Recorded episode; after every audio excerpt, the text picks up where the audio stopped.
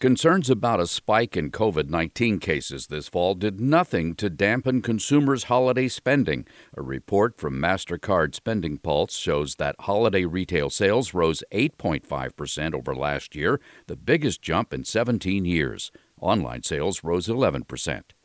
The National Highway Traffic Safety Administration has stepped up a series of investigations into engine fires that have plagued Hyundai and Kia vehicles for more than six years.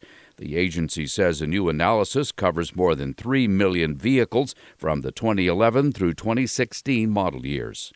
Chrysler is recalling more than 38,000 2021 Ram 1500 pickup trucks.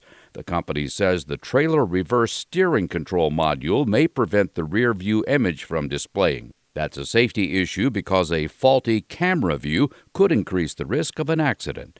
I'm Mark Huffman. Learn more at consumeraffairs.com.